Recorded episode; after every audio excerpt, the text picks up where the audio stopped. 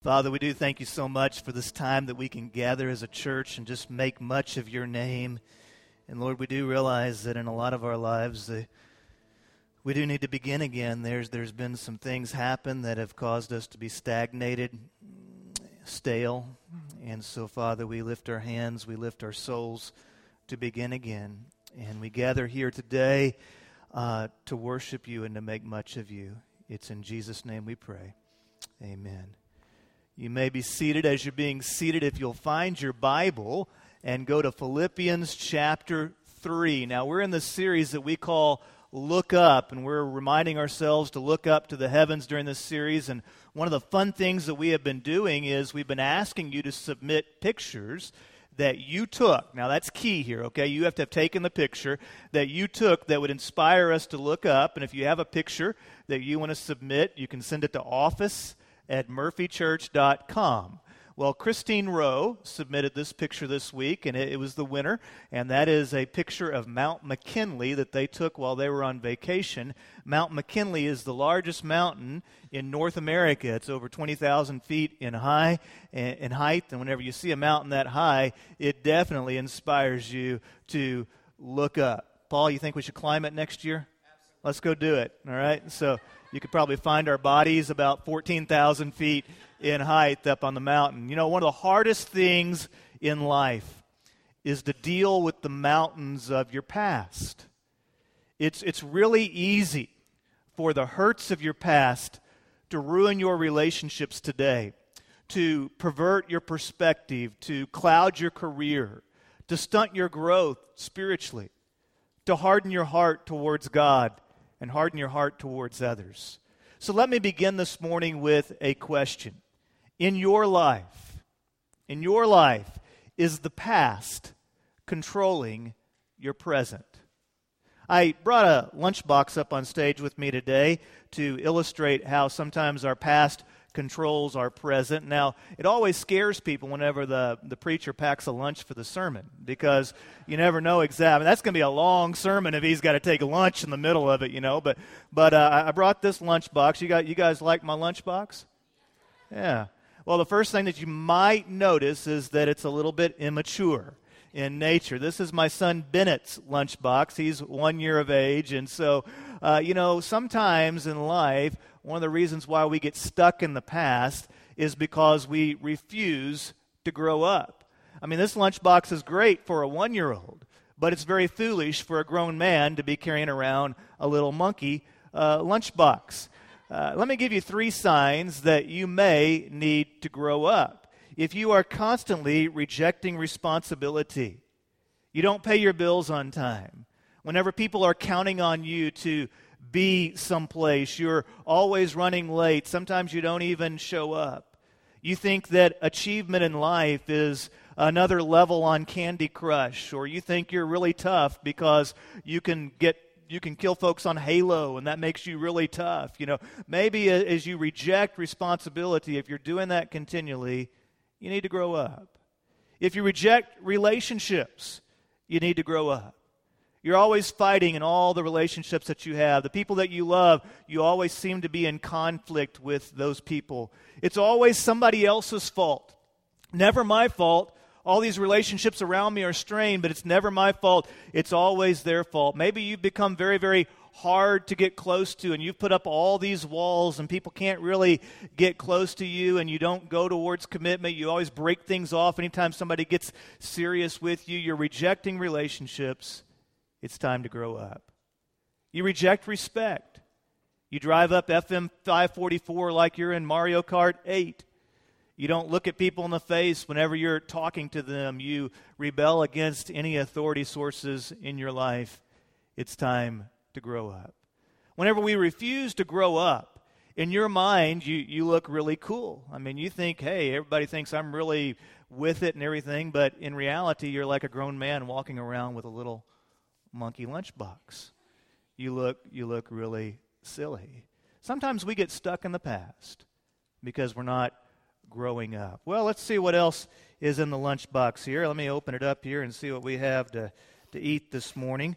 Um, this part of the message is brought to you by milk. It does a body good.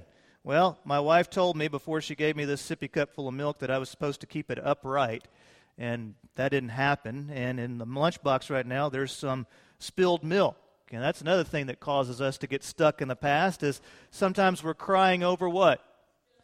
Spilled milk. I think we have to come to the realization that there will be disappointments in life. The bad things will happen in life. We live in a sin stained world. We ourselves are saturated by sin. So, part of being human is that there's going to be disappointments, there's going to be hurts. Sometimes I run across people and they say, Well, you know what? I wouldn't change a thing about my life. Well, sure you would. Everybody would. I know what you're saying. You're saying, well, I'm glad to be where I am and I've learned from the lessons of the past. But all of us, if we could go back in time, there's some things that we would change. There's some decisions that we've made. We're like, what was I thinking? And we would do things a little bit differently if we had another shot at it. But here's the problem there is nothing you can do to change your past, it's gone. All that you can change is your today and your tomorrow. But so often, there is no room in our lives for today's blessings because our lives are filled with yesterday's baggage. And I see folks that God is blessing them with new relationships and friendships and new opportunities, and sometimes we hydroplane right over those because all we're thinking about is yesterday. And we're letting yesterday rob us of what God has in store for us today. Well, as I look into my lunchbox here, I, I see that Stacy's packed me a sandwich, but it's kind of half eaten. It doesn't really look very desirable, and I think I have some dessert in here. Oh, now I'm talking. We got a cupcake here. Everybody look. There's no frosting on it. I mean, who would want? You like that, huh, Ashton? You want it? And I'm kidding. I won't give it to you right now. Maybe after the service. Uh, but who would want a cupcake with no frosting on it. I mean, nobody wants a cupcake with no frosting. That's just very, that's very disappointing. You know, sometimes in life, um, we have these unfulfilled expectations. And maybe you had a dream for your life. And somewhere in the course of your life, the story changed. Something happened. And all the dreams and all the desires that you had for your life, they never came to fruition. Maybe somebody did you wrong. Evil is real. Maybe someone committed a crime against you. They did things to you that they shouldn't have done. Maybe you expected God to do something, and God, in His sovereignty, chose to do something else. You expected an earthly healing, and instead, He brought a heavenly healing. You expected a blessing that came in a different form. Sometimes these disappointments, these unfulfilled expectations, they cause us to be stuck in the past. Listen to what Paul said in Philippians chapter 3 and verse 13. He said, Brothers, I do not consider myself to have taken hold of it, but one thing I do, forgetting what is behind and reaching forward to what is ahead, I pursue as my goal the prize promised by God's heavenly call in Christ Jesus. Now, a couple things for us to realize about the Apostle Paul. Number one, he had a checkered past. Before he was Paul, he was known as Saul. He was a up and coming Hebrew scholar, and whenever Christianity began to take root there in Jerusalem, Saul made it his personal mission to eradicate Christianity. So he was rounding up Christians and trying to persecute them until God intervened into his path and he became a believer himself. But can you imagine as Paul began going to these various churches and ministering to these Christians, how sometimes his past would just creep up? I can't believe I did that. I can't believe I persecuted those people. He talks to a child whose mother and dad he persecuted. And he must have often felt uh, the nightmares of his past holding him back. Paul also had a tremendous resume. And he, he had done all sorts of things, and he had planted great churches. He had studied with the great rabbis, and Paul was a very accomplished person, and it would have been very, very easy for him to have said, Hey, look at all I've done. Do you know who I am? I'm the Apostle Paul. I've written half the New Testament. I've planted churches. I'm the greatest missionary that's ever lived. Hey, look at me. And it would have been easy for him to have been stuck in his past because of all of his accomplishments from his past. Instead, Paul says this I refuse. I refuse to live in the past. Instead, I engage the present and I push towards the future.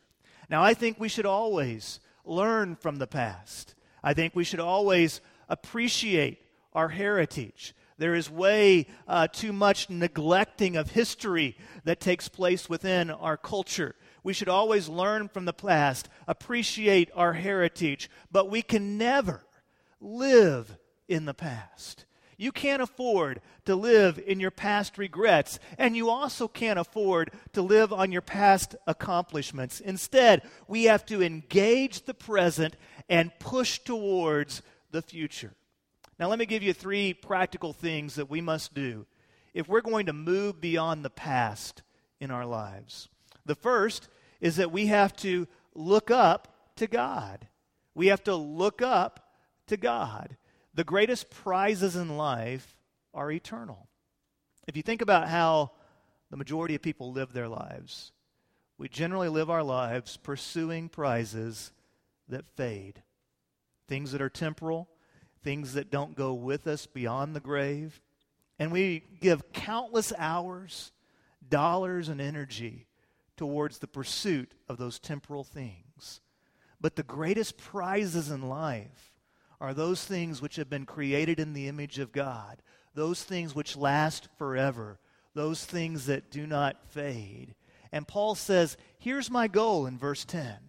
My goal is to know him and the power of his resurrection and the fellowship of his sufferings, being conformed to his death. You see, whenever I see myself in Christ, when I understand who I am, that I am forgiven, that I have been touched by grace because of Christ, in Christ, I have forgiveness of my past. You may have done some things that you regret horribly, but in Christ, you have forgiveness for your past. In Christ, I can live by grace, and I don't have to live my life on the performance treadmill. I don't have to spend all my days thinking, okay, can I be good enough for God to like me? Can I do enough good things for God to extend His love to me? Because He has extended His love to me undeservingly through grace. And in that grace, I can live with a radical freedom. In Christ, I have comfort whenever things in life get rough. In Christ, I have hope that there is more to this life than this constant struggle of day to day living. In Christ, I have hope that those loved ones who have gone before me, I will see them again because of the hope that I have in Christ. You see, in my life, whenever I am constantly looking back, if I'm always looking back at what was, then I'm going to spend my days filled with regret. I'm going to have disappointment. I'm going to have shame. And depending on how you're wired, you might spend your days filled with pride because you look back at the past and you go, hey, I'm pretty cool. Look at all I've done. If I spend all my days just looking around at others, watching everybody else live and wanting to be like them, I'm going to always be filled with envy. Must be nice. I wish I was like them. I'm going to be angry. I'm going to be tired. Hey, it's hard enough to keep up with the Joneses much less the Joneses and the Smiths and the Johnsons and everybody else. You spend all your time looking around trying to find the approval of everybody else and trying to be like everybody else, you're going to be exhausted.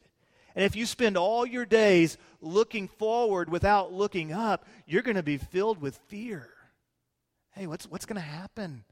Are we going to be attacked by terrorists? Is there going to be a country for my children and grandchildren to grow up in? You're going to be in the grip of anxiety all the time if you're looking forward without looking up. Later on in the book, Paul reminds us hey, don't worry about anything. Instead of worrying, go to God in prayer because prayer is the healthy means to express the concerns that you have. But whenever I look up, whenever I look up to God, everything changes Because whenever I look up to my Heavenly Father and I go before Him in prayer and I talk to Him, He molds me and He shapes me. And the great thing that changes me, changes whenever I look up, is my perspective. Suddenly I see things differently. Whenever I look up, I realize that there is forgiveness in the past, there is purpose in the present, and there is hope for the future. All these things that concern me, all these things that handcuff me, I can keep going, I can move beyond because I've looked up and God is changing my perspective, and I realize that the greatest prizes of life are eternal. We have to look up, we also have to look inside, and we have to replace the lies with truth. Satan will try to handcuff you to your past. He'll try to put you in the grip there and say, okay, you can't move beyond what you've done. And he tries to get you to believe lies. In fact, Jesus said in, in, the Gospel of John that the native language of the evil one is to lie. He's a habitual liar. And so there's an exercise that I, I encourage people to do. I encourage you to look inside yourself and identify the lies that you have been told. Identify the evil lies that people have told you that are just flat out wrong. And then look inside God's Word. Now, don't just stop at your mind. Well, I'm just going to think positively about these lies that I've been told. No, look inside God's Word and replace those lies with the truth of God. Let me give you some examples. You were told by a parent that you are unloved and unlovable. Well, John 3:16 says, "For God so loved the world," and guess what? That includes you. And God loves you so much that he gave his one and only son so that you might have eternal life with him and you are not destined to perish. You were told your ugly past can never be forgiven. Well, Romans chapter 8 and verse 1 reminds us there is therefore no condemnation for those who are in Christ Jesus. Maybe somebody told you along the way you're a loser and you'll never change. Well, 2 Corinthians chapter 5 and verse 17 says, Therefore, if anyone is in Christ, he is a new creation. The old has gone and the new has come. Maybe you were told there's no hope for you. God doesn't have any plans for you. Well, Jeremiah 29 11 reminds us that God knows the plans He has for us plans for your welfare and not for your harm, to give you a future with hope. Maybe you were told you can't do anything right. Well, Philippians chapter 4 and verse 13 says, I can do everything through Him who gives me strength. Maybe somebody told you you were stupid. You don't know anything. There's no wisdom in your life. Well, James 1 and verse 5 says, If I'm lacking wisdom, I should ask God. And guess what? God gives generously to all without finding fault. And I love that part of James 1 5 where it says he gives to us wisdom without finding fault. Because whenever I come to God and I say, God, I don't know what to do, I don't understand this, this is beyond me, he doesn't look at us and say, Well, why don't you know? What's wrong with you? He doesn't find fault within us. Instead, He meets us where we are and He gives us the perspective and He gives us the wisdom that we're seeking. Maybe you were told you'll only give up in the end. Well, Psalm 54 and verse 4 says, Surely God is my help. The Lord is the one who will sustain me. Maybe you were told you don't have any talent. There's no contribution you can make. Well, 1 Corinthians chapter 12 and verse 11 says that God gives his children a spiritual gift just as he determines that God has put within your soul, put within your being some gift that you can use for his kingdom and you can use to make a difference. Maybe you were told you're too scared. You won't do anything because you lack courage. Well, Psalm 23 reminds us that even though I walk through the valley of the shadow of death, I will fear no evil, for God is with me. Maybe you were told, oh, this church stuff, God will abandon you. He won't be with you forever. He's just going to leave you. Well, Matthew 28 and verse 20 says that I am with you always to the very end of the age. In our lives, if we're going to move beyond the past, we have to begin identifying those lies that Satan and others have told us. We have to look inside and realize there are some things that I may have believed that are just simply not true. And then we go to the Word of God and we replace the lies with truth and we hang on to that truth. The Bible says in Romans, the righteous will live by faith. It is your faith in God and your faith in what He has said, your faith in His truth that will take you through mature you, grow you up, help you to discover the blessings of today, help you to walk into the opportunities of tomorrow because the righteous live by faith. And I'm no longer going to believe those lies that Satan wants me to believe. I'm going to believe God's truth. Look up, look inside, and then look heavenward. Look heavenward so that you don't lose hope. I think it's really important for Christians to remember what the prize is. So often, as Christians, we try to reduce the prize down to something that is really manageable. And so we think, well, the prize of following Jesus is success in life. The prize of following Jesus is better health. The prize of following Jesus is more wealth. In fact, there's a stream of Christianity that's out there called the health and wealth gospel. And a lot of people are flocking to churches because they're being told if you will follow Jesus, you will be physically healthy and you'll be financially wealthy. Well, I do believe that whenever you follow Jesus, that uh, and, and, follow the principles of the scriptures, it, it's very likely that you might do better in your finances because you're following biblical principles there. If, if you eat and take care of your Bible, uh, your body, your Bible, your body uh, in a reasonable way, you'll, you'll probably be healthier. And certainly there's great opportunity for success whenever you leave a moral, upright, righteous life. But the prize of Christianity goes beyond the temporal. The prize of Christianity are those things which are eternal. Sometimes within our mindset, we think the prize of Christianity is the elimination of conflict.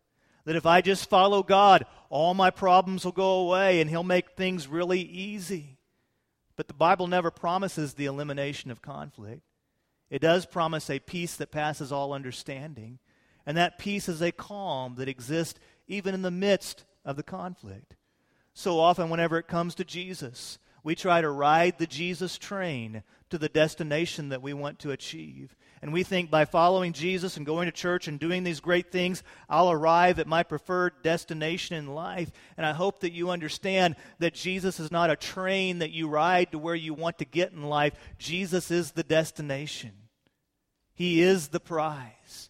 And here's what Paul says in verse 7 of chapter 3. He says, But everything that was a gain to me, his PhD, his experiences, his fame, his relationships, all these temporal things that were gain to him, he says, I have considered to be a loss because of Christ. Christ is the prize. And then in verse 8, he says, More than that, I also consider everything to be a loss in view of the surpassing value of knowing Christ Jesus, my Lord. Because of him, I have suffered the loss of all things. Because of Jesus, I've lost relationships. I have lost some things in life because sometimes people don't want to associate with me because of my relationship with Christ. Because of Jesus, all these different things that I, I used to consider to be so valuable that they've changed in perspective so that Paul says, Paul says, I have suffered the loss of all things and consider themselves filth, refuse, that which is flushed, so that I might gain Christ and be found in him. Not having a righteousness of my own from the law. He didn't pursue a prideful righteousness so that everybody can look at him and say, wow, he's great. But one that is through faith in Christ. The righteousness from God based on faith. My goal is to know him and the power of his resurrection. My goal is to know him and the power that goes beyond the grave and the fellowship of his sufferings. Hebrews says that for the joy that was set before him, Christ endured the cross. Even through his suffering, he had a joy. And Paul says there is a fellowship in suffering that even whenever you go through difficult moments, you are fellowshipping with the Lord because he's sustaining you and moving you forward, and you're finding the fellowship of suffering, being conformed to his death. Christ is the prize. Whatever you do in your theology, do not mismanage hope. Hope is essential to a healthy theology. Hope is essential to the gospel message. There is life beyond the world in which we live. There is hope eternal in Christ. I can only imagine what God has in store for you. Some of you I know pretty well, some of you I'm just getting to know, but I can only imagine what God has in store for you. Whether you're in high school, whether you're middle aged, whether you're raising kids, whether you're, you're empty nesting wherever you are, I believe that there's a reason why you're taking up space and taking in air because God has a future for you. There are things that God desires to do in your life and through your life for His glory. And maybe like Moses and Esther, God has a big assignment waiting for you. Maybe you're going to be one of those people that liberates people from slavery and brings them to radical freedom in Christ. Maybe, like Abram and Ruth, God might have a new land, new adventures for you to see and to be a part of. Maybe, like Mary and Joseph, God might have called you to, to, to raise a child that He has great things in store for. Maybe, like Phoebe and Philemon, God might desire to use the resources of your career to advance his kingdom. Only God knows the future with certainty. But today, here's what I know we have to look up to God because when we look up to God, our perspective changes. We have to look inside, identify those lies that we've been told, and replace them with the truth of Scripture. And we have to look heavenward so that we don't lose hope. Brothers, I do not consider myself to have taken hold of it, but one thing I do, forgetting what is behind and reaching forward to what is ahead, I pursue as my goal the prize promised by God's heavenly call in Christ Jesus. Would you be so kind as to stand with me, please, as we come to a time of commitment? Musicians are going to come and they're going to lead us in song. And, and during this time, I just encourage you to respond to God however He might lead you. I'll be here at the front. If today you need to become a follower of Christ, I'd love to talk to you. If t- there's something that I may pray with you about, it's always my joy to pray with you. Uh, maybe there's somebody in the room that, that you feel led to go and pray with. There's freedom to do that right now. Maybe you'd like to just come and kneel at the front and pray. Perhaps you want to be seated and pray or write out some thoughts that you have right now. I know many of you will join the band in singing, and during that song, I encourage you to sing forth from the depths of your soul. You see, whenever we worship, we encounter God, we encounter His truth, and then our encounter with God and His truth changes us so that we are not the same. And so now let's commit ourselves to pressing forward. Let's commit ourselves to experiencing God's best today and God's best tomorrow. Father, we thank you so much for who you are. We thank you that you are the great prize. And Father, we pray that we might find joy and contentment in you. Lord, help us to live the life that you have called us to, and help us, Lord, to seek to bring glory to you in everything. And may your glory reign in our marriage, in our parenting, in how we see our community as we walk into our places of work, the places where we buy groceries, into the little kids' activities. May, may the living water of Jesus Christ just be flowing in our lives so that people are drawn to the cross. And Lord, I pray that you will drain the venom from our souls so that we do not repel people from your cross. I pray, Lord, that you might do a work in us. And Lord, I pray for that person that's here today that is handcuffed to his or her past. I pray that they might be free today, that they will start living and enjoying the blessings that you have for them today. And I pray for that person that has lost hope and thinks that there is no tomorrow and there is nothing that you can do through them. I pray that you might show them that you have plans and you have, you have things in store for them that they could never imagine. And may they go forward in faith and experience the blessings that you have today and tomorrow. Lord, you are a great, gracious God, and we thank you for your grace. And we sing in it, we live in it, and we find our freedom in our lives within you. And so now we proclaim to you our worship in Jesus' name.